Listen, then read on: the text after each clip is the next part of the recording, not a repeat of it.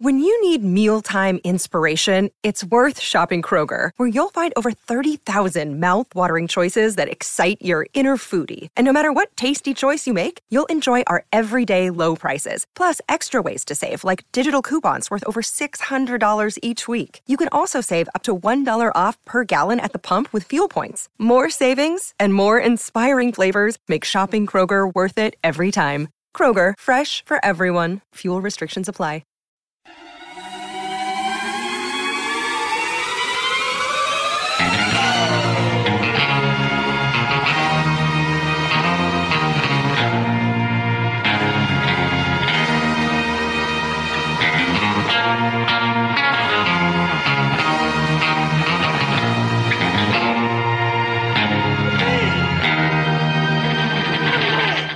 Back by no one's demand but our own from not sunny.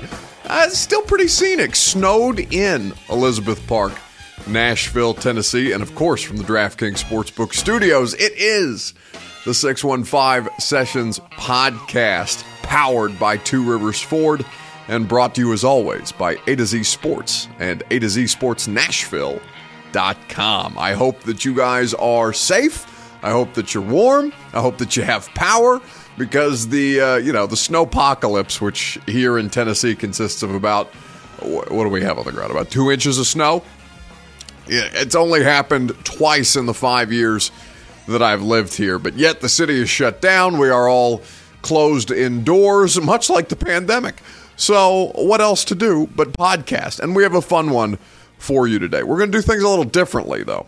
Because Titans GM Jon Robinson spoke for the first time today since they cut Vic Beasley in November, we're going to lead with five good minutes on that and then get to the bulk of our conversation with Alex Daugherty and Adam Vingan. Talk a little shop about blowing up the Preds. All of that is ahead right after I remind you about our good friends at Two Rivers Ford. They are the people that you know you can trust in Middle Tennessee for nearly 40 years. They are doing the best for you when it comes to customer service. The all new 2021 Ford F 150 is now in stock at Two Rivers Ford. You can go check them out in Mount Juliet at the dealership once all of this melts and we are able to move around freely and easily once again, or you can go through their available inventory online at tworiversford.com. I'm looking at all of the great new Ford F 150s right now the XL, the XLT, the King Ranch, all of these things, the Lariat. I mean, they're beautiful vehicles. And you can check them all out right now and test drive them once we are less snowbound there at Two Rivers Ford. All right, let's do five good minutes right out of the gate because we are in a situation now that I, with Isaiah Wilson in particular. So, Jon Robinson spoke today to the assembled Zoom media, the first Zoom of the 2021 NFL season, at least for Titans media. And so we we talked about a, a great many topics. We talked about Isaiah Wilson. We talked about the upcoming offseason. We talked about the limitations as it relates to things like pro days that aren't currently on schedule, uh, Zoom video conferencing, the five that they're allowed to have as the replacements for their face to face interactions. So many different things that came up over the course of our time talking with Jon Robinson. But the thing that really popped was the comments on Isaiah Wilson. So, what Jon says, you know what? I'll let Jon speak for himself and then we can talk about it after the fact. I'm just wondering about the future of Isaiah Wilson. Um, anything you can share on conversations you've had with him, his status, what you want to hear and see from him to make you feel like he's committed and wants to do this. Yeah, I think um, you know. Again, uh, we we put him on the on the reserve non-football illness uh, list there. Uh, I haven't spoken to him since since that list got put out. You know, I think um, you know, we did a lot of work uh, a year ago um, leading up to selecting him. Um, you know, the evaluation process, uh, talking to you know different sources, visiting with him countless numbers of times, and um, for whatever reason, you know, the, the the player that this this fall was here in Nashville wasn't the guy that was um, that we spent time with last year. Uh, so I think you know he's going to have to make a determination um, if he wants to do everything necessary to play pro football, um, and, and, and that's going to be you know on him. Um, so um, I know what the expectation level is here. It's no different than any other player on the football team. You know, we have a certain standard uh, that we want players uh, to prepare and and, and um, perform at professionally uh, and as people, and um, a lot of work to be done there. How how do you feel about things at this point? I know you just said you haven't talked to him. How do you feel about where things stand now, and how close are you to feeling like you have to move on? Yeah, I mean, we'll we'll see. You know, that's I'm, I'm constantly monitoring uh, situation. You know, we have we have people that are, have been in contact with him um, that I've talked through, so I kind of third party wise. Um, but we'll we'll see how that one goes. So that was Titans GM Jon Robinson. Not, you know, excoriating is too harsh a word, but he did not have uh, he did not uh, have kid gloves on when he was discussing the former first round pick, who he has, as he said, not spoken to since placing Isaiah on the reserve non football list last year in like week 16 or 17. All of this to say that this is a player that many of you expected to be cut today. I think that was largely what was being circulated when I put out on Twitter that Jon Robinson was going to hold a, a, an offseason press conference. Everybody freaked out. They thought it was about cutting Isaiah because everybody sees what's happening with Isaiah on social media. He hasn't been shy about essentially being double middle fingers to the things that he should or should not be doing, or at least not showing it off to the public whether it looks like you're smoking something that you probably shouldn't be smoking, but your hand is covering it, and so you think that's acceptable to post on your social media. Whether you are uh, video, uh, videoed or photographed among you know bikini-clad women and and uh, thousands of uh, single dollar bills on boats in Miami when you're supposed to be taking time to yourself to get things right. And of course, that's all been well documented. The, the DUI is one thing, it seems like eons ago, damn near, it's, almost, it's damn near a year ago since he got a DUI. And everything since then has, I don't want to say it's worse because DUI is, is a really, really serious infraction, but everything has just spiraled with this dude in a way that I don't know that I've ever seen anything like this before. My, my, my depth of knowledge with the NFL, it's not it's not that great. Not to say that I don't know things about football, but you know, I've only watched football for so long. I'm sure there have been many, many first round picks over the course of football history that have been malcontents to a degree, but never one in the social media age that just so publicly doesn't give a shit. And that's the biggest problem with Isaiah. It's it's the fact that you know many and and you, you know you take the optics for what they're worth, right? Isaiah Wilson doesn't need to be posting all manner of workout videos for me to know and be comforted that Isaiah Wilson's in the gym.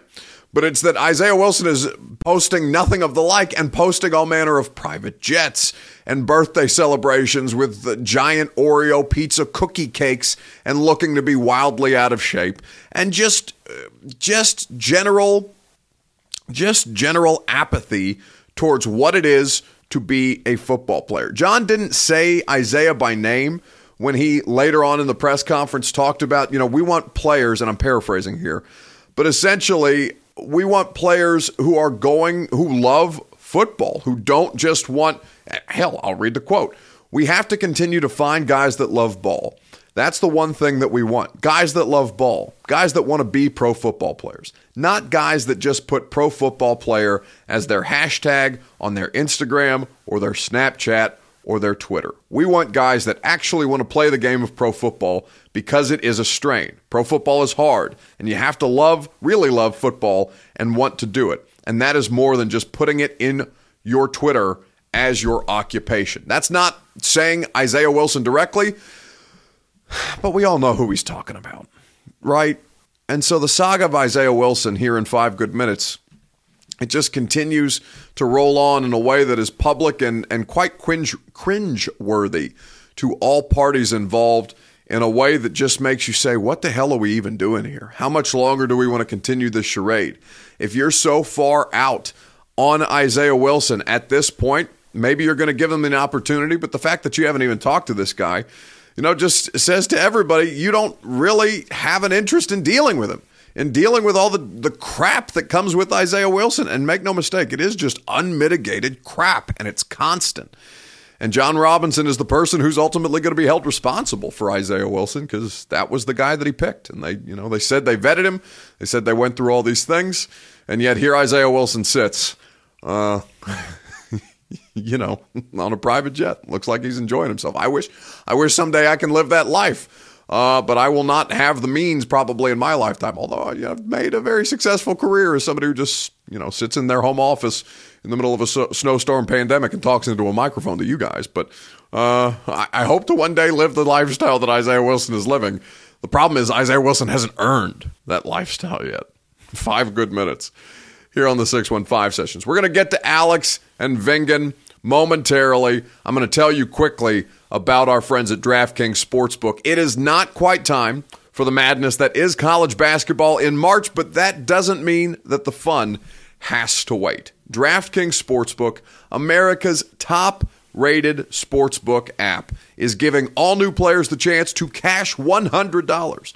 New customers can bet $1 on any team to hit a three pointer in any basketball game this week. And if your team makes a basket, makes a three, you cash $100. It's an exceptional bet. It's a no no brainer offer. They have profit boosts, they have no brainers, they have all manner of things to get you going and to make you immediately successful when it comes to the sports wagering that is now legal in the state of Tennessee. I did this very actually I did the 50% profit boost. I did not do the $1 to make $100 1 to 100 odds because I'm not a new user, but I bet Iowa State plus 11 tonight or this afternoon rather at Oklahoma State. I uh, I got the 50% profit boost. That means you can wager a minimal amount and still make twice as much as you would otherwise. DraftKings Sportsbook. That's the place where you have to be going. And you have to use the promo code a to Z Sports. So go download the DraftKings Sportsbook app right now as you're listening to this podcast. Plug in that promo code A to Z Sports. That's A T O Z Sports to get your shot to turn $1 into $100 when you bet on any team to hit a three pointer in any basketball game this week. Promo code A to Z Sports for new customers to get a shot at 100 to 1 odds on any basketball team to hit a three point shot. Only at DraftKings Sportsbook. Remember, though, you must be 21 or older, Tennessee only. See DraftKings.com slash sportsbook for details. New customers only. Restrictions apply. Winnings paid out in four $25 free bets. If you or someone you know has a gambling problem and wants help, call or text the Tennessee Red Line 1 800 889 9789. DraftKings Sportsbook, because we do this from the DraftKings Sportsbook studios. Promo code A to Z Sports. Let's talk to Adam Vingan and Alex Daugherty about blowing up the Preds.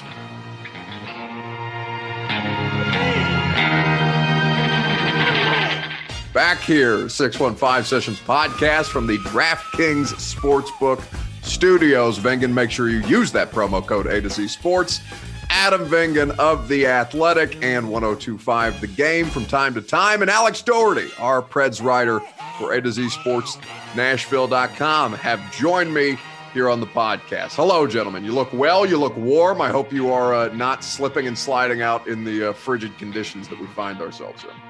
I have, I have not stepped outside my front door, so I've gone into the backyard to walk the dog, but that's it. Just into the backyard. See, I've literally the reason I delayed this podcast is because my girlfriend is from Florida, and so she is in not, not a state of panic, but she is distraught by the weather that we have at present. And I'm from Indiana, where this is not, you know, this is nothing. This is this is a Tuesday in in mid-April uh, for me. So I had to go and what not had to, got to go pick her up from her apartment, bring her to the house, so that if we experienced any loss of power tonight, she would not be uh, she would not be in a state of panic that is the danger lost losing power uh, I, so far obviously everything's fine but uh, I, don't, I, I, assume most people are fine in terms of power outages I mean, if, listen, if, if I didn't have power, I wouldn't have Wi-Fi, and we couldn't get this uh, this shit off the ground. So we're we're doing good so far. I think I've lost power like once in six years of living here. Ooh, So humble brag. Yes, very lucky. I uh, I lost power for about six days during or after the tornado, and that was as uh, Oh, as right. close to destitute as I've ever been. I was taking cold showers, which I would not recommend. As a freshman in high school, when I was still living at home in Virginia, we lost power for six days after I don't remember which hurricane. We got hit by a lot of them. We were without power for six days. And I remember at one point hooking up my PlayStation 2 to the generator so that I could play Madden without power. Excellent. So that's that's as that's as that's the extent of my my significant power outage uh, as, as significant as it goes. It's just priorities. But anyway, we're not here to talk about natural disasters. We're not here to talk about power But outages. we are here to talk about a natural disaster. I was okay. gonna It's just a different kind of disaster. a, a very different disaster. and a different kind of power outage, perhaps a power Ooh. play outage. Uh, Look at those play on words. It's, I, I talk for a living, Bing, and this is what I do. Anyway, the Nashville Predators stink. We uh, they are they will play a game by the time that this podcast is heard. They will play Dallas, uh, who I believe, if I heard correctly on the Preds Nashcast, which you can subscribe, rate, and review to in this very same podcast feed, they have ten games remaining between Dallas and Tampa Bay in which they are currently 0 6 against those two teams. So it's not getting better. And they've just split a series against terrible, terrible Detroit, where they actually got outscored in that series. And now the entire internet, because this is the first weekend without football, everybody directs their attention to the professional hockey, the local professional hockey team, and they are met largely with scorn. So, Vingan, uh, where do we start? Who do you point the finger at? Who do you want? Who, do you want to fire people? Do you want to? Do you want to just purge the roster? You want to start selling people off for parts? What do you want to do? I feel like I'm playing Roller Coaster Tycoon or something. That's basically what this podcast is. Basically, the Predators are one of those roller coasters you would build in that game that you would purposely not finish just so that people would go over the edge and die. Um, we, we all did it. If you're if you're listening and you played Roller Coaster Tycoon, you we all did it. Yeah, there's nothing. There's nothing sadistic about that at all. It's just a part No. of growing up. Exactly. Yeah, it's it's not going well, as you said, Buck. And you know, I I have been here for it will it will be you know miraculously it will be six years next month since I moved here, and in my six years covering this team, I have never seen the anger that I am currently experiencing. Not me personally, but you know, by covering the team and being around them every day, tangentially I absorb that anger. I have never seen the fan base angrier than I have in the last couple weeks. Um, it is insane to put it bluntly, um, just how angry the Predators fan base is. And while I can certainly understand some of the anger, because a lot of the vocal, a lot of the vocal portion of the fan base feels as if though they were sold a false bill of goods by this franchise. Um, they made it to the Stanley Cup final. It was, to use that word again, a miraculous run. Um, they won the President's Trophy as the best team in the regular season the following year. Uh, perhaps that uh, influenced, well, it definitely influenced personnel decisions. And now that bill is coming due uh, for the organization um, with nothing to show for it. Um, you look at some other teams around the NHL who are in the midst of or had have recently experienced this sort of downturn. You think of the Chicago Blackhawks, you think of the Los Angeles Kings. To an extent, you could talk about the Pittsburgh Penguins or the Washington Capitals. Um, the caveat, of course, is that all of those teams have won at least one. Most of them have won multiple Stanley Cups.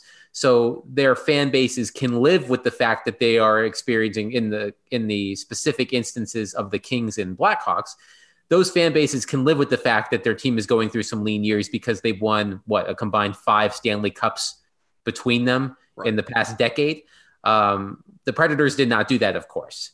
Um, so you know, who am I pointing the finger at? I mean, I've got fingers pointed in a lot of different directions. Um, I point my finger, my I my my sharpest jab, my sharpest finger point um, is at David Poile. Um, and it goes back to what I was saying before that everybody remembers, and I, I, don't mean to hog all the time here, Alex and Buck. Um, oh yeah, the, the uh, gas bag.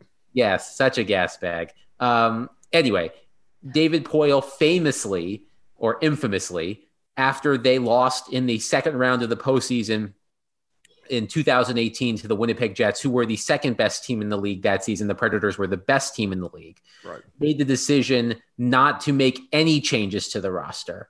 And at the time, you could you could sell that because they had just won the President's Trophy. It feels like that may have, in hindsight, was a terrible mistake.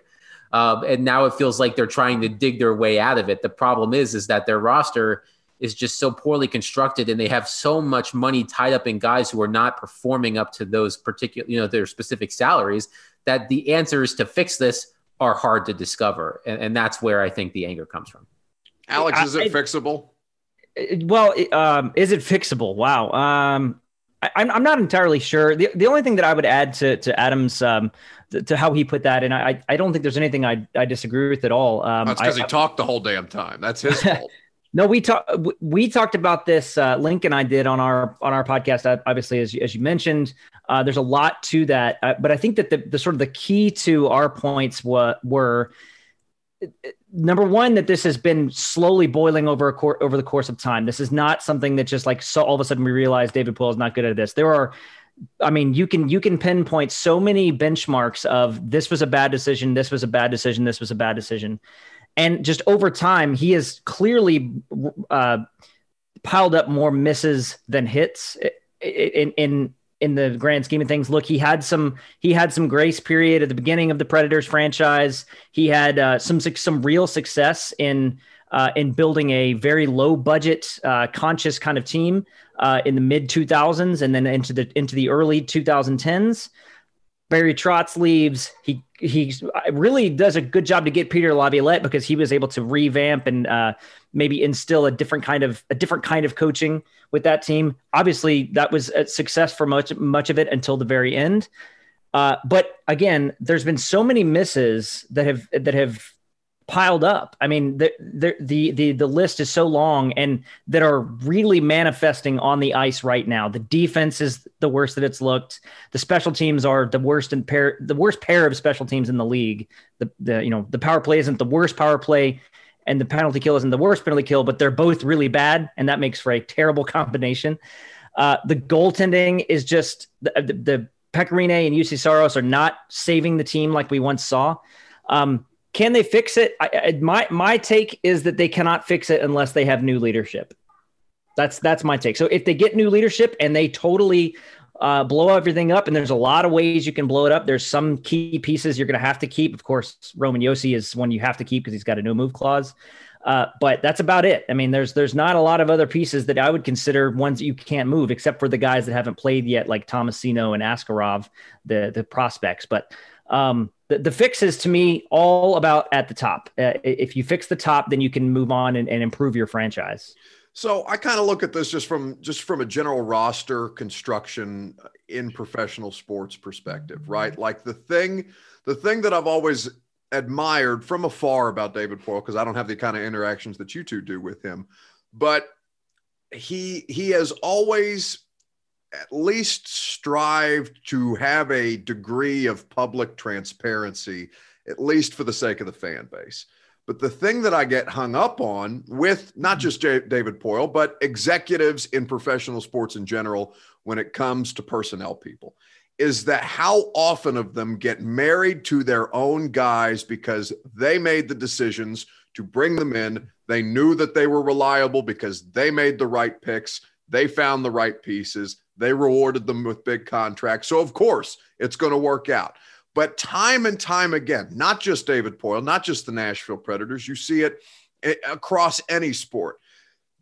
There is such an unwillingness to move on from familiarity that even as David Poile, at least over the course of my tenure here, I've been here a year, uh, a year less than Vingan has over the course of five years, heading into six almost David Poile has been pretty upfront about we need to make changes. We need to be better. We need to do these things. And, you know, has taken action in his from from at least what he believes to be the correct actions that were taken. And it's just kind of fallen apart because the talent is not there. The players that they paid are largely unreliable, whether it be Ryan Johansen, the disaster that was Kyle Turris, on and on. I, I know I, you and Link, uh, Alex, talked about the, the PK Subban Shea Weber trade and whether, you know, that was just criticism in, in retrospect or not of, of how all those things ended up panning out. But all, you know, the, the results are what they are.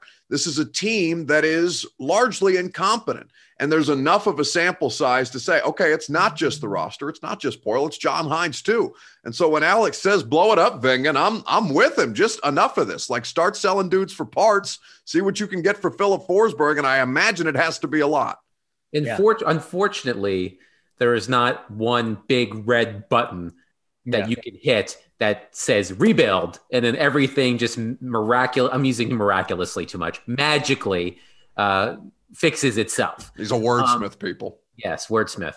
Um, so when you look back at some of the contracts and moves that david poile has made over the past five years you know no one complained at the time about the pk subban shea weber trade. I mean PK Subban for two years was a star for this franchise. I mean, yeah, he played a significant role in getting them to the Stanley Cup final. The following year, he was a Norris Trophy finalist. His third season, you know, it was when you began to see the decline starting, and then they they moved him for spare parts to clear the cap space. But Viktor Arvidsson's contract, everybody thought that was a great contract, I think, for the most part. I don't want to speak, you know, I don't want to put a blanket statement, but I can't remember anybody being particularly upset about that remember, contract. I remember one. We can, can we can we think can I I because I think Alex and I are thinking of the same person. Was it was Jared Stillman. Stillman yes. Oh. Okay. Moving on. Um, but most people, God love him, were not were not upset about it, especially because of how well Viktor played in the first couple of years of that contract. When Ryan Johansen was signed, he was coming off of what was a fabulous playoff run for him until he was hurt. And mm-hmm. and you can certainly play revisionist history about what might happen if he never got hurt and continued to play that way and they faced the Penguins in the Stanley Cup final. Uh, you know, you can't necessarily say that they would have won the Stanley Cup, but I think they might have been more competitive in that series at least. So, you know, there are a couple of things though that were problematic. You know, David, I, you know, I I called, uh, I think I call, I think I called it at the time that the the three team trade that brought in Kyle Turris was made, which was November of 2017.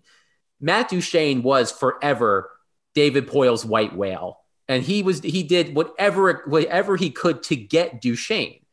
And he, you know, I feel like Turris was sort of the consolation prize, and then they went out and got Duchene. And you know, he is he an eight million dollar player? No, but you know, he had such a fascination with Matt Duchene that it was only a matter of time before he came here. Um, but when I when I think about you know, what this team can do in the short term. You know, because big moves like trading, you know, Ryan Johansen or Matt Duchene, for example, those are off-season moves. Those are Seattle expansion draft type moves. Those players aren't going to be traded in season because it's hard to move those players anyway, but then try moving them in season when no team has cap space because of the world that we're living in right yeah. now. So the first step is to basically trade anybody, trade any veteran on a short term or expiring expiring contract. Excuse me. Trade Mikael Granlund. Trade Erik Haula. Trade Brad Richardson. Trade Nick Cousins. And here's the big one. The first major move that the Predators can make this season to start building towards a rebuild is trading Mattias Ekholm. That's the first thing that they should do. He he is, in my opinion, their most valuable trade chip, probably overall, but definitely in season, it would make their it would make their expansion draft questions a lot simpler because they wouldn't have to worry about protecting him. He's got one more year on his deal. I think you could easily get a couple second round picks. I had someone tell me that Mattias Ekholm would be worth a first round pick on the trade market. I think, you know, it would be hard to get rid of Mattias Ekholm. He's been a steady guy on that blue line for several years, but these are the decisions you have to make. These are the hard choices you have to make when you're trying to build rebuild a franchise. And I think the first major step they can in season is trade Mattias Ekholm. So, Alex, I'm speaking from a place of ignorance because I don't know David Poile. I've not. I've had very, very limited action, uh, interactions with David Poile is he is he capable of doing something like this? Like would he make these difficult decisions as as Vingan's just outlined? Would he be willing to concede that this roster is not in a place where it can be any kind of competitive? Because right now it's just flat out not. I, am going to say no. Uh, and and that and because it goes along with my my theory that that the the team really can't get over this until they have new leadership. But i'm going to make a comparison here. So like have you ever guys see, have you guys ever seen the show Dragon's Den? No, I don't think so. Have you you've seen Shark Tank? Yes. yes. So Shark Shark Tank, I'm sorry, Dragon's Den is the British version of Shark Tank. Naturally. Uh, it's great. I love it. Brits it's, love dragons. it's all it's it's it's the exact same premise as Shark Tank except British. I'm, is, I'm there is there a British Mr. Wonderful? Yeah, oh, for sure. Yeah. Uh, Does he yeah. have a crappy nickname? No, no, he's uh, Peter Mr. Jones. Exquisite, That's, perhaps. No, his name's Peter Jones. He's tall, he's handsome, and he's very mean. So not, so not Mr. Wonderful. Who's yeah, he's he? not not physically, no, so but now, he plays that role. Quickly, not to cut Alex off at the knees, but why, if you knew that the the vast majority of the audience is not going to know what the hell Dragons Den is, did you not just go Shark Tank out of the gate? Like, well, I didn't know. I, I thought maybe there's a chance. It, anyways, are you kidding me? I love I love the audience. I love all of you that are listening to this podcast. Largely, you are uncultured heathens. Is it on BBC? I thought there was a chance Adam would have heard of it, possibly. Maybe. No, I'm not very much up on British culture. I'm sorry. Okay. I, I, am I am a bit of an Anglophile. I love British television. So, anyways, the, beside the point, there was a recent episode I was watching where a guy goes to to push his show uh, his product. I think he was selling socks or something, some sort of new sock. Typical Dragons Den. Yeah. right. Uh, anyway, so he's selling his socks and he has like so much stock. He like he has like 400,000 socks that he can't sell and he's looking for these entrepreneurs to like push his uh, socks for him. And one of the one of the uh, entrepreneurs says, "You you have a problem of too much money." He basically said, "Your your sock issue and the reason I'm not investing," he said, "is because you have a problem of too much money." And and what happened is with this guy, and what I think has happened with David Poile is by having too much money, by having too many resources, he stopped becoming resourceful. He stopped becoming shrewd with his deals. He sh- he stopped thinking smarter. He stopped thinking of making tough decisions with between two things. He started just kind of throwing money at problems, making big splashy trades in order to make something happen. Um, I mean, if you like you mentioned the Ryan Johansen deal, like there was no way he's not going to sign Ryan Johansen to that big contract, but he doesn't even trade for Ryan Johansen if he doesn't have that money to sign him to it. Same thing right. with Matt Duchene. Uh, same thing with the contract for Kyle Turris, which was a complete, complete disaster. I will um, give him credit for one thing though on the Kyle Turris front, and I'll always remember this.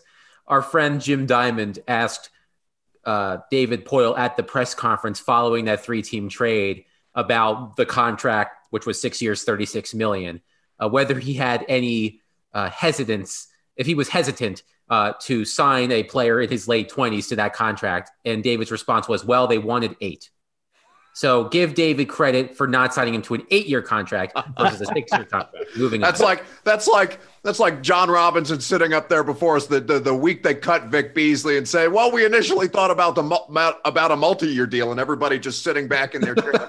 the hell are you talking about?" Anyway, I'm sorry, Alex. Sorry, go ahead, Alex. That, that's that, the point. Is as soon as the pocketbook opened up and David Poile had a lot more resources, you got to remember the, the first decade of this franchise was extremely penny uh, penny wise. You know, there, there was not a lot of money to go around. Even when the league changed in 2005, 2006, the, the Predators still didn't spend a lot of money. I mean, the Paul Kariya contract was like huge. I mean, they, they had no idea. That was what, like nine and a half over two years or something like yeah, that? it was, it was, yeah, it was like barely $5 million a yeah. year. So it, that, that was a much different time. And David Poile was a different GM. I think when you give him these resources, when you give him all this time and, and money to, to work with, I, I, think he's just he thinks differently. He thinks differently than that. I think he would be much more um, much more successful in a early franchise kind of situation rather than a, one that's established, has a good fan base, has a really good situation there on broad on, on Broadway, good good good fan team situation.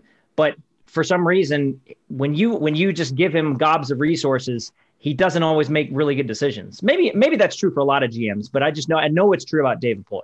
And, and the question about what comes next, right? Because it's easy to say, well, David Poile shouldn't be the GM anymore. Well, the question is, who's next? Right. Because, you know, they're not going to fire David Poile. I mean, right. he basically, he almost literally built the franchise from the ground up. I mean, he's been here since day one. Um, so, you know, he, they're not going to just kick him out, kick him out. You know, there are plenty of examples, not just in the NHL, but in, in, in sports, in sports as a whole, where a GM who's getting up in years, or perhaps the team is looking for a different direction, they kick him upstairs. They make him you know, the president of hockey operations, which David actually is already. But they, you know, they kick him up. It's a heady play by David to just go ahead and block the uh, block the the promotion that's not really a promotion. Say, no, right. I'll take that title too. so I think of I think a couple of examples. You know, five six years ago, the Philadelphia Flyers made a change at GM. They brought in Ron Hextall, of course, famous Flyers goaltender, last week named the Pittsburgh Penguins GM. They yeah. brought him in and promoted his predecessor, Paul Holmgren, to president. So, you know, someone brought this, actually gave this example to me today, which I thought, which is not hockey related, but I think would maybe best serve as a template is John Elway with the Denver Broncos, because I believe John Elway was the president of football operations and the GM, yep. but recently surrendered his GM responsibilities, remained the president of football operations, remains in a advisory capacity but said that the general manager would have the final say over personnel decisions. Like if you're going to keep, if the Predators are going to keep David Poile in some sort of front office position, it needs to be in a role where he does not have the final say over the product on the ice. He can be a sounding board, he can advise the GM, but it's ultimately the GM's has the final say you don't want David to over necessarily oversee the GM and still be able to, you know, be the the puppet master, so to speak. I feel like if you're going to keep him, you have to keep him in a role where final decision making responsibilities are completely taken out of his hands. See, that's that's because you're right. They're not just going to. Mar- they're just not. They're not going to toss him out in the street. Uh, it's they, he means too much. And listen, rightfully so. David, or he could just retire. He could just retire. Well, but can they? Can they? Stay, then he can. Yeah. Is there anybody in that organization who will go to David Poile and be like, "Listen, David, this this needs to end in some form or fashion. We are going to give you the option." to go out on your own terms, be that retirement, be that stepping into the kind of advisory role that Vingan is talking about. Can somebody do that with David Poile, though? I, I, I, again, I don't understand enough. I don't know enough about the inner workings of the organization to understand if David Poile has that kind of check um, to him. Uh, if there's somebody there that can that can approach him that way, given that his his seniority supersedes almost anybody in the organization, not named the owner. Um, can can David Poile be reasoned with on that point? Do we think? Alex, why don't you go ahead? Because I'm a gas bag. I, I am honestly, I, I don't I don't think so. I, okay. I, I'll bring up one comparison though. Uh, and I only know a little bit about this, and I know that you're tired of probably talking about this, but uh, I mean, was who was the person that was going to go to Phillip Fulmer and tell him to step down over at U, over at uh, UT Knoxville? I mean, that didn't happen, right? The NCAA with a big old bu- a bucket of sanctions. Exactly. And listen, Phil, you can take your 1.3 and walk for the next three years. You're going to get about three hundred thousand dollars a month. You're going to live a nice life. You're going to retire. You're going to be on. You know, you're going to be a legend of all time, and and things will be. You know, you will be regarded by the fan base with some scorn for a while, but everything will work out for you. Get out of here. Exactly. It took it. It took this an, out, an outside uh, an outside entity and one with uh, a, a, quite an edge in the NCAA to do that. There is no such entity in the NHL that's going to come in and say we need to remove David Poile because it's just not going to happen. Yeah. Uh, no, I, I don't think so. I think it's going to have to be entirely intrinsic. It's going to have to come from within himself to say it's time. It's time for me to move on. I need to retire or step aside, let someone else take over. I also wonder if if so the predators are owned by a conglomerate of business people there's like 12 to 15 people you know on the in, listed in the listed in the media guide that, no, that no like a- majority stakeholder. There has to be. there is, Okay. but there but it's not a singular owner and i wonder if things would be different if the predators had a singular front facing owner in nhl circles i'm talking about someone like ted leonsis in washington or tom dundon in carolina or god forbid eugene melnyk in ottawa you know or bill foley in vegas. You know they are the, the they are the the primary owner. They have the biggest stake. Perhaps they own the entire team. I don't know how it works in other markets. But I wonder if there was if there was more of a singular front facing owner, if this would be different. And I can't speak to that specifically. Um, I too am, am not, you know, I'm learning more. I'm trying to learn more about the inner workings of the ownership structure. Adam, Um, I just I just really want you to write an article uh, that says that the Nashville Predators need someone like Eugene Melnyk. Yes, exactly. That would go over well. That would that would that would overtake my recent John Hynes story as my most unpopular take of all time. And I feel like, by the way, I, I you know, I I knew sidebar. I knew that that story about John Hynes was going to go over like a wet fart, and it did. Um, and I think, you know, perhaps I didn't articulate my point well enough, or perhaps people were so blinded by their rage towards John Hynes that they don't care what my point was.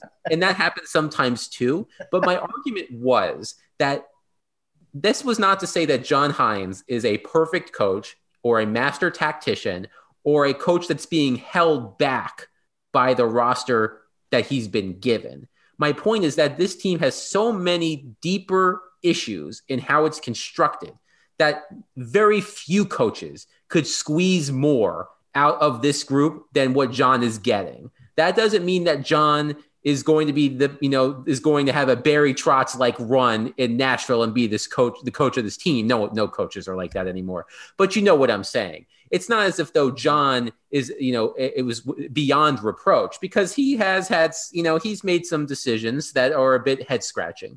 But the point my point was that I don't like Peter Laviolette near the end of his time here wasn't able to get much more out of this group. And I'm unconvinced that another coach would get more out of this group, which goes to Alex's point that I feel like if you're going to tear it down and you want to bring in a new coach for that, so be it. My argument was that John, if I'm if I'm handing out blame for what this team has looked like on the ice, John is maybe third on my list. He's mm-hmm. not at, top, at the top of the list. See, and if, for those unfamiliar with the article, which you can get a subscription to the Athletic, they're running all kinds of specials. It's very cost effective and very informative for the some of the best in sports journalism, such as Adam Vingan and Joe Rexrode, and many of our other friends. When you're not reading, of course, Alex Daugherty at A to Z Sportsnashville.com. Uh, for the people that may not have seen the article, Vingan, you essentially it, it came off, at least the headline, looked like a little bit of a defense of John Hynes based on all of the issues just This is why you can't just read the headline. yeah but people are and listen i love i love everybody uh, that's listening to this podcast but people are largely dumb like we, we, we fight against this all the time if you don't put it, it's honestly it's on you vingan because you underestimated their inability Yes. to Yeah. not to uh to find nuance or to not want to argue with just the headline itself and, And- actually go in and see what And I will admit, because oftentimes you, you hear these stories all the time in journalism when people get mad at a headline and the reporter will say to the person who's mad, I didn't write the headline, or reporters don't write the headlines. I will 100% fully admit I wrote that headline. and perhaps I could have had more nuance in it. just Um, as an as an example of that of, that just happened uh, actually buck uh, so the, the, uh, john hynes said today uh, that ryan johansen traveled with the team uh, so he's ryan johansen's been injured he's been out he's been declared as week to week uh, but then ryan johansen's traveled with the team to dallas and there's a chance that he might play in columbus later this week okay which I think is probably sooner than most people thought. No one really knew the extent of the injury, but um, anyway, so I, I just put something out about it saying, "Hey, look, some good news! Finally, some good news. One of the one of the their bigger players is coming back from injury, and of course, naturally, people are just like, "Oh, Ryan Johansen's back. Where's the good news?" so Right. because Exactly people he's a, a constant whipping boy of Preds fans that Ryan Johansen simply because he plays at a different pace than a lot of other players, simply because he's not diving headfirst into the goal like Viktor Arvidsson, that he's not trying hard or that he's not as, as good a hard of a worker. When in reality, Ryan Johansen's probably un, the underlying statistics say that he's been one of the better players this year at five on five, maybe not on the power play, but definitely at five on five. And uh, yeah, so anyways, it's just uh, to your example of people don't read the articles, people don't care what's inside, they care about the headline, and the headline was Ryan Johansen's back. Yeah, So- and, Not and- back, but you know, and, and like with and with John, like there are so many things working. Look at Venkit. He is so he is so I'm- I'm- hell bent on on defending this. I'm- I, I, we're on the topic. I'm trying to defend myself here. no, listen, uh, nobody else is going to do it for you, buddy. Get Right, out there and exactly. Nobody else is going to do it for me. There are a lot of things working against John Hynes, and some of them are their, his own doing, of course. First of all, John is a much more mild mannered individual than Peter Laviolette. We know Peter Laviolette on the bench. You know, we we've seen the 24-7s with him with the Flyers. We saw it in Nashville. He can the guy can get fired up. yeah. And people like to see that, especially when the team is struggling. John is John's temperament is not that. You know, his record in New Jersey was uh, um, unremarkable, but you also have to keep in mind the kind of team he was hired to coach in New Jersey. If I'm not mistaken, the only team he had that was expected to do good things was his last team, the team that traded for PK Subban, that had Jack Hughes, that signed Wayne Simmonds, and then they stu- they they were really bad at the beginning of the season, and he got fired, you know, a couple months in. But you know, if not for Taylor Hall's MVP season, they probably wouldn't have made the playoffs the one year that he made the playoffs. So I think that context sometimes gets lost too. Um, I think the other the other thing about John is uh, Adam, and I think this this this is certainly not coming supposed to come off as a as a defense, but I think that people uh, really did not understand why he was hired mid season like the way he was. Yes, Um, that that that was an interesting.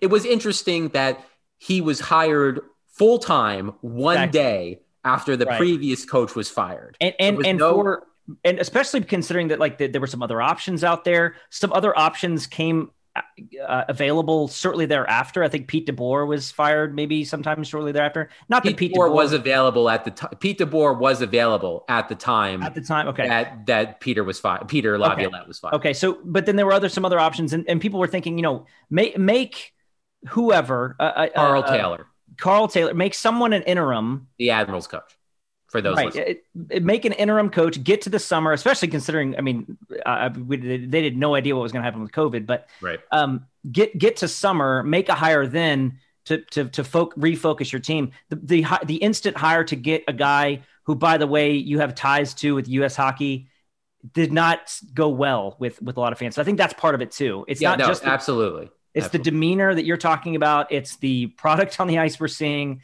It's the circumstances around the hire. It's all of that that, that doesn't sit well with people. Could it work out? I have no idea. I, I don't. I don't think so because I think that the end is probably near for Poile, which means the end is probably near for Hynes. But uh, it, John Hynes is at, at this point kind of a just um, a meh person that is involved in this whole situation that that you don't really have any feelings one way, one way or the other. The only thing I will say in defense, as someone who gets to ask him questions, and I know you'll agree with this, he's really good about answering questions. He will actually answer questions completely and fully, which He doesn't hate very- my guts like the previous coach. Yeah. Yeah, but the other guy seems so much happier now that he's in Washington. There, the videos are going Yeah, what all the over fuck the is place. that about? Sorry, like I- You that say just that, it's drives okay. me nuts.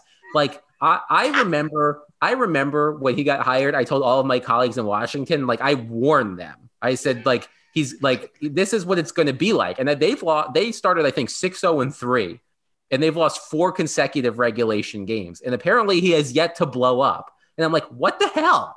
Like, I mean, maybe it's because there, he's on Zoom, so it's a little bit different.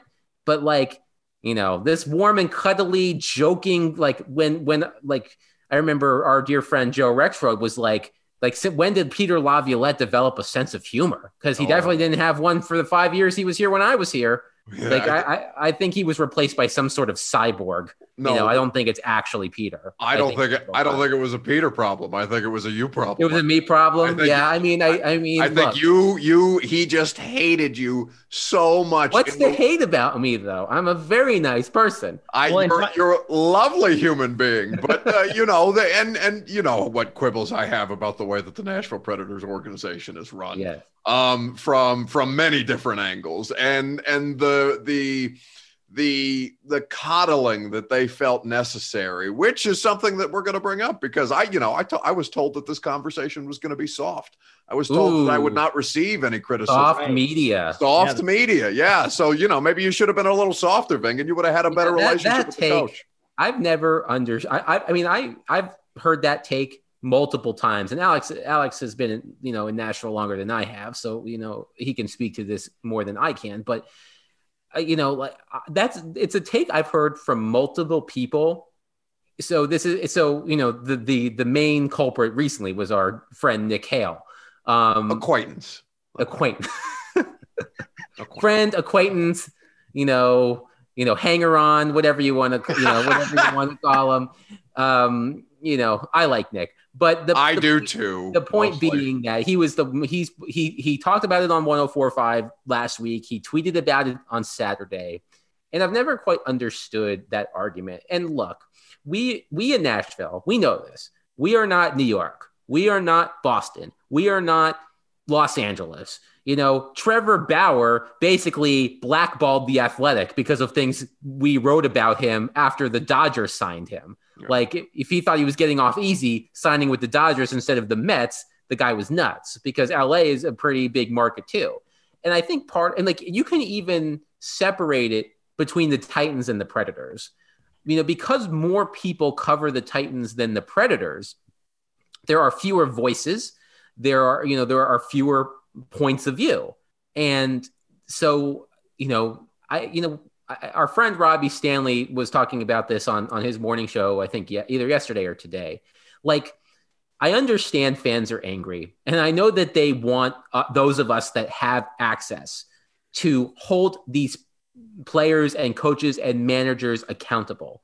But I think one thing that gets lost in translation is that you can hold people accountable, but you also have to understand that we are not, you know, someone on the other side of a, of a phone app or Twitter screen that can yell at these people with no repercussions. Like I have to work with these people every day. We we br- we bring up Peter Laviolette. Peter Laviolette, like in the in his half season with Nashville last year, our relationship deteriorated because I just I took it upon myself to ask him on multiple occasions how he was feeling about his job status while the team was struggling, culminating with me asking him about it on national television after they lost to the Dallas Stars at the Winter Classic. And then he got fired. And then he got fired 5 days later.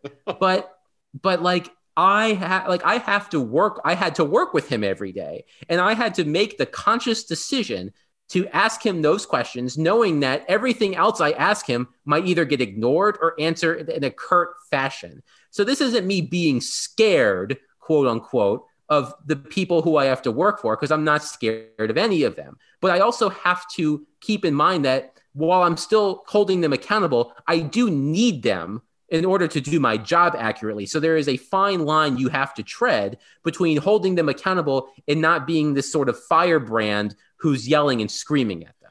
Well, that's that's the thing I think people don't understand, Alex, is that you know because I, I deal with this at least all of last season with Mike Vrabel and, and defense, right?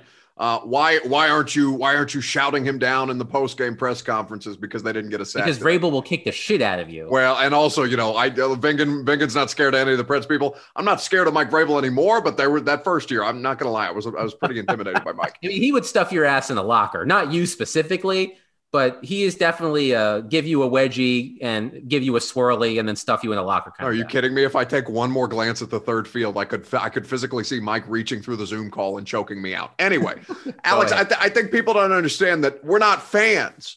Like Right. this is they are treating this through their perspective. And the and the Nick Kale thing, I, and again, Nick Nick is Nick is a friend. I make jokes, whatever. But it's a lazy opinion by somebody in the media. One, he's an embittered ex-employee of the Nashville Predators radio network or radio flagship. So of course he's going to have these emotions, and of course he's going to let it spill over now that he's not uh, in. Uh, not that he's now that he's no longer inhibited by the place that employs him. He has a lot of built up stuff. We all, ever, all of us who were there for a while have a lot of built up stuff. Some of us handle it a little better than other people.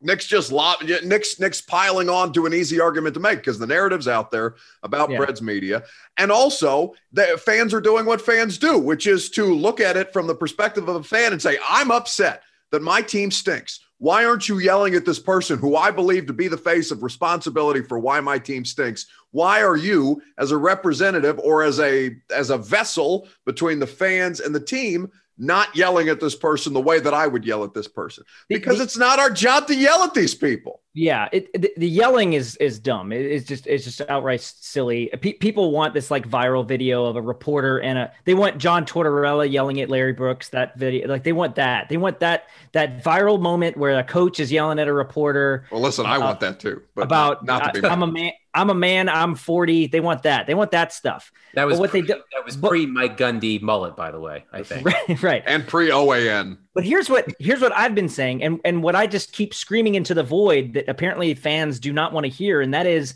the the media does hold the team accountable in the only way that they can. The what they can do is they can ask the coach and the players exact questions about why did you have this line? Why did you break up this line that was working really well? Or why didn't you uh, do X with a certain uh, move decision, you know, to David Poile, or what happened on that shift where you know this particular moment went wrong, or what happened with the penalty kill?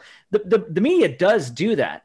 What I think happens is people listen to the what sometimes are the louder voices, and that is the ones that come directly from the team. Um, without getting into names here, but there are there are people who are paid directly by the team who do cover the team in a friendly way uh, I mean, they just do. I mean, my, my, instinct would be that, that that this tweet that Adam's talking about that the guy was listening to the broadcast, maybe, and I think that's probably a fair assumption about what, what was being said. I mean, the, the broadcast is generally pretty fair to the to the team. Sometimes they get upset about things that the team t- team did, but most of the time it's just, oh, the other team did really well or the officiating was bad.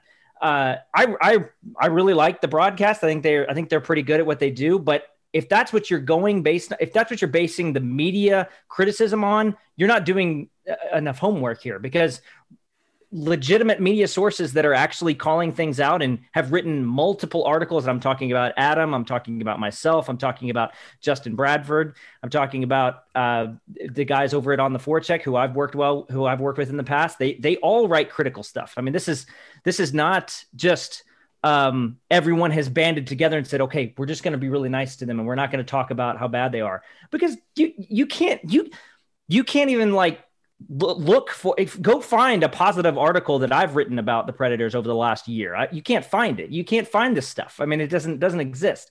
Yeah, so people, I, I, you're asking people to be discerning, right? Yes, and and that's that's where we that's where we find ourselves. That's why people aren't reading Vingan's. Well, I'm sure people read Vingan's article, but the many people read it. Trust me. Plenty of people, that, people read I know it. That, I know that, uh, you know this kind of started around you know uh, holding someone like John Hynes accountable. But Adam's right. Like if you go in there and just say, John, that was one of the worst decisions that I've ever seen you made make uh, uh, with a team. How dare you? Uh, those fans paid money. How can you allow that product on the ice to look so bad? What what is his response to that? What would what would he even say? He just oh, uh, I'm sorry, Adam. Uh, we we're we're just coaching a team over here. Next question. I, I don't. Yeah. There would be no response that would make any sense. I mean, you cannot become an angry fan in that media setting. You have to ask a unbiased, important, and relevant question. And also, by the way, you got to do it pretty quickly because there's other people that have questions. Yeah. So I mean, it's about nuance. I mean, the question. I mean, question asking is hard. It know, is. It is. It is hard just because, as Alex said, there's a certain nuance that goes into it. You know, to, to use the previous example about Peter Laviolette, I never asked Peter straight up, why do you deserve your job? Or do you think you should be fired? Because if someone asks me, do you think you should be fired? What the hell am I going to say? Of course not. Like I, like I'm not going to do that. But like, I, I think the first time I asked him about it, I asked him if he had been feeling any pressure from above, meaning management and ownership, about the way the team had been playing. Yeah. But like the, you know, but the the point of the thing is, are are you are, how are you feeling about how you're doing? You know, there's a certain way to ask that question. It's all about nuance. And and you know, to John Hynes's credit, as Alex previously said, John is willing to answer questions thoughtfully, even if you disagree with the content of the question of the answer. He's willing to answer questions thoughtfully, and you know he gives you a lot more to digest. And sometimes you're you're not going to like what he has to say, mm-hmm. um, but at least he gives it a shot. And you know I respect him for that. Um, but it, it's I get it. It kind of goes back to what we were talking about all the way at the beginning. Fans are pissed I've never seen anything. You know, I covered some, you know, before I moved here, I covered some teams in Washington that did not live up to expectations. You know, the early, you know, the the 2011 through 15 Washington Capitals had a lot of were supposed to be a lot better than they were. They finally broke through, of course, but Alex Ovechkin and Nicklas Backstrom didn't win the Stanley Cup, right? You know, when or they probably won it later than they should have. And I have, and even then, I have never seen a fan base angrier with the direction of a franchise than I have this season with this Predators team. And I've been covering the NHL for close to a decade, and I've never seen it like this. That's interesting. What a, what a gas bag phrase. I've been covering the NHL for close. I have. No, I know. It's just we're, we're at the stage of our lives, Vingan, where we start where we start citing our own credentials, and it makes me very. Happy. I mean, I'm almost 32, and I'm married, so I mean, I'm a gas bag now, yeah, and I'm, so there it is. It, listen, it, it, didn't take me near that long, so I commend you for holding out as long as you did. Adam Vingan, you can read him at the Athletic for and all yell at me. You and yell, yell at, me at the Athletic. Yeah. And in fact, you can even get his private thoughts if you get an Athletic subscription. His uh, not his private thoughts, but his private predators thoughts. I believe we've coined the term "only fangs" as opposed as opposed to "only fans" for the thoughts of Adam Vingan in game. Uh, so subscribe to the Athletic wherever it is that you get your online publications. You can read Alex Daugherty for all of the coverage that he is giving us at A to Z Sports Nashville.com. Uh, and listen to this uh, to this podcast feed. If you're if you're listening to me, you're probably listening to Alex every Sunday with the Preds Nashcast. Subscribe, rate, and review. We love the five stars. Give us all the five stars. Alex and Link deserve them more than I do. So subscribe, rate, and review. Am Boys, it's been a pleasure. My own podcast on a rival network on your podcast? Hell yeah. What do you mean? Well, our you know, our dear friend Braden Gall and I have a Predators podcast on his new 440 Sports podcast network called The Gold Standard. Okay. We apparently, well, not apparently, we do have our own branded cocktail at Jasper's, the sports bar on West End Avenue. It's called The Gold Standard. It's basically an alcoholic Arnold Palmer. It I highly mm. suggest it. Um, we we record every Tuesday and web episodes go up on Wednesday. So when you're not listening to this podcast or any of the other podcasts on the AZ Sports Network, and you want to hear me yelling even more than I did today, you should listen to that podcast. Subscribe, rate, and review. We have too many friends, is what I found out. We have friends. We do have a lot of friends. Let's friends all name one person we don't like. Ooh. who, who wants to start? I, I don't I don't mind starting. I just do need, it. Okay, so one person in, in, media or just in general? Anybody doesn't matter. hmm. Who don't I like? I have a very I'm because I have a lot of people that I dislike. This is so political. No, it's really not because I feel like I, I lash out at people all the time. I want it, but I want it to mean something. I just don't want to. I don't want to say a name that that it's, I'm just going to toss out in the ether. I want I want there to be legitimate beef. I really, really dislike Justin Beasley's sports opinions. I hate them. I, I I hate them to my core. I hate them. Now, uh, help now, if I'm not mistaken, is he still covering sports? Oh, I don't know. Is he not? I most of the so I actually do watch local news. I'm Maybe that's why people that has local news on. Usually, as I'm waiting for the national news cut to come on. Yeah. So if I'm watching, if I watch ABC World News or NBC Nightly News, and I have one of those channels on at five, I'll watch it. And the last several times I've seen Beasley, he's been doing human interest stories that are not sports related. Okay, don't well maybe maybe uh. I I don't know. Maybe they're transitioning him in, into a, a big Joe on the go, where he's just he's he's he's he's, uh, he's moving further and further away from sports. And it's not it's not a personal dislike of Justin. I just find his sports opinions largely to be stupid. Your your turn, Vingan. Pass. You started. You started this. Oh, pass. Bullshit. I just I just spent 20 uh, the better part of 5 minutes trying to think of people. Now I don't I don't outright hate anybody off the top of my head, but I I'm sure gonna pass too. Oh, both of you.